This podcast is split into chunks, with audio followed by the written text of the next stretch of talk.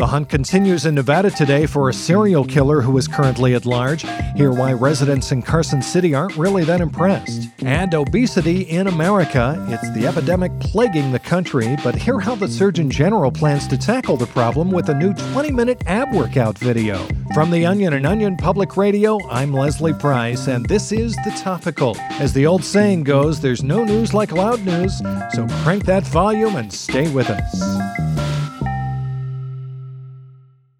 Mom deserves the best, and there's no better place to shop for Mother's Day than Whole Foods Market. They're your destination for unbeatable savings, from premium gifts to show-stopping flowers and irresistible desserts. Start by saving 33% with Prime on all body care and candles. Then get a 15-stem bunch of tulips for just $9.99 each with Prime. Round out Mom's menu with festive rosé, irresistible berry chantilly cake, and more special treats. Come celebrate Mother's Day at Whole Foods Market. Police in Carson City, Nevada are on the hunt for a serial killer that's been terrorizing the city, even though officials admit that they've so far been pretty unimpressed by the culprit who apparently just shoots his victims. OPR's Remy Berglund has been following the story and joins us now from Carson City. Hello, Remy. Hi, Leslie. Carson City police are calling this one of the most underwhelming serial killers this city has ever seen. Police Chief Bethany Cordova announced that an eighth victim was found today in what she is calling a chilling yet uncreative rampage across the area. Here she is addressing the media earlier today. Walking up to members of our community and shooting them to death without doing much else is, to be honest, kind of a snooze fest. But rest assured that we will catch this uninspired individual and bring them to justice. Wow, and do police have any evidence to go on? Well, nothing too exciting, mostly just bullet casings. Yeah. Police have been unable to find any links between the killings or even a unique calling card that would make him stand out. So he doesn't take any sort of trophies from the body, like cutting off the tongue or keeping the genitals? No, nothing. He just shoots them. Hmm, that's incredibly disturbing. Yeah, reporting on this hasn't been easy, and authorities are showing signs of being frustrated as well. Later on in Police Chief Cordova's press conference, she had a message for the killer. If you're out there listening, you can't run forever. Turn yourself in, or at least shake things up a bit.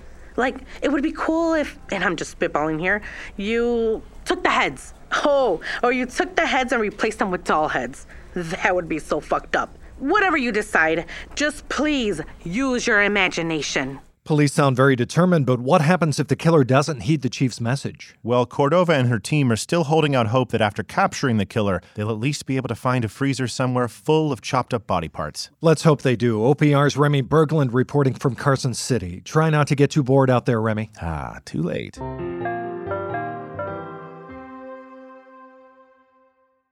Do you ever wonder how celebrities order food? Like, is Sarah Paulson a Diet Coke or a regular Coke girlie? Some peasant Coke?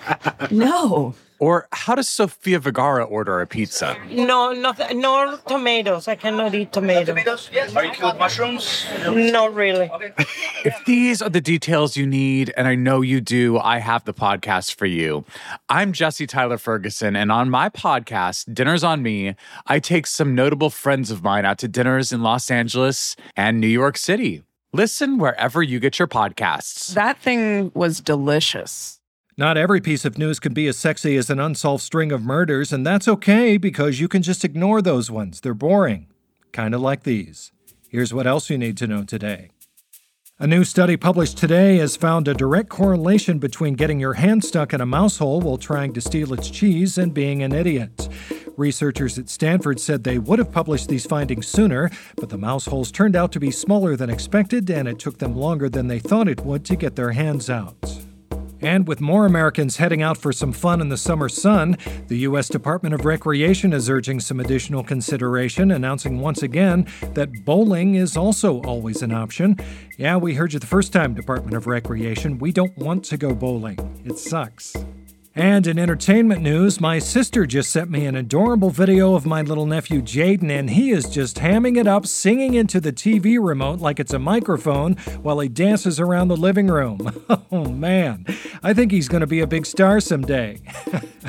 if you'd like to see the video for yourself, just text me and I'll send it to you. And that's the topical for today. I'm Leslie Price. You know, when I was growing up, there were no podcasts, so we had to get a little more creative with how we masturbated out in the woods. We had to use our imagination. What I'm saying is, you should be grateful this show exists and you should show your appreciation by subscribing to The Topical wherever you get your podcast. And be sure to tune in next time when we'll sit down with a neurosurgeon who was lucky enough to turn the hobby he was most passionate about into a career. Lucky guy. All that and more next time on The Topical.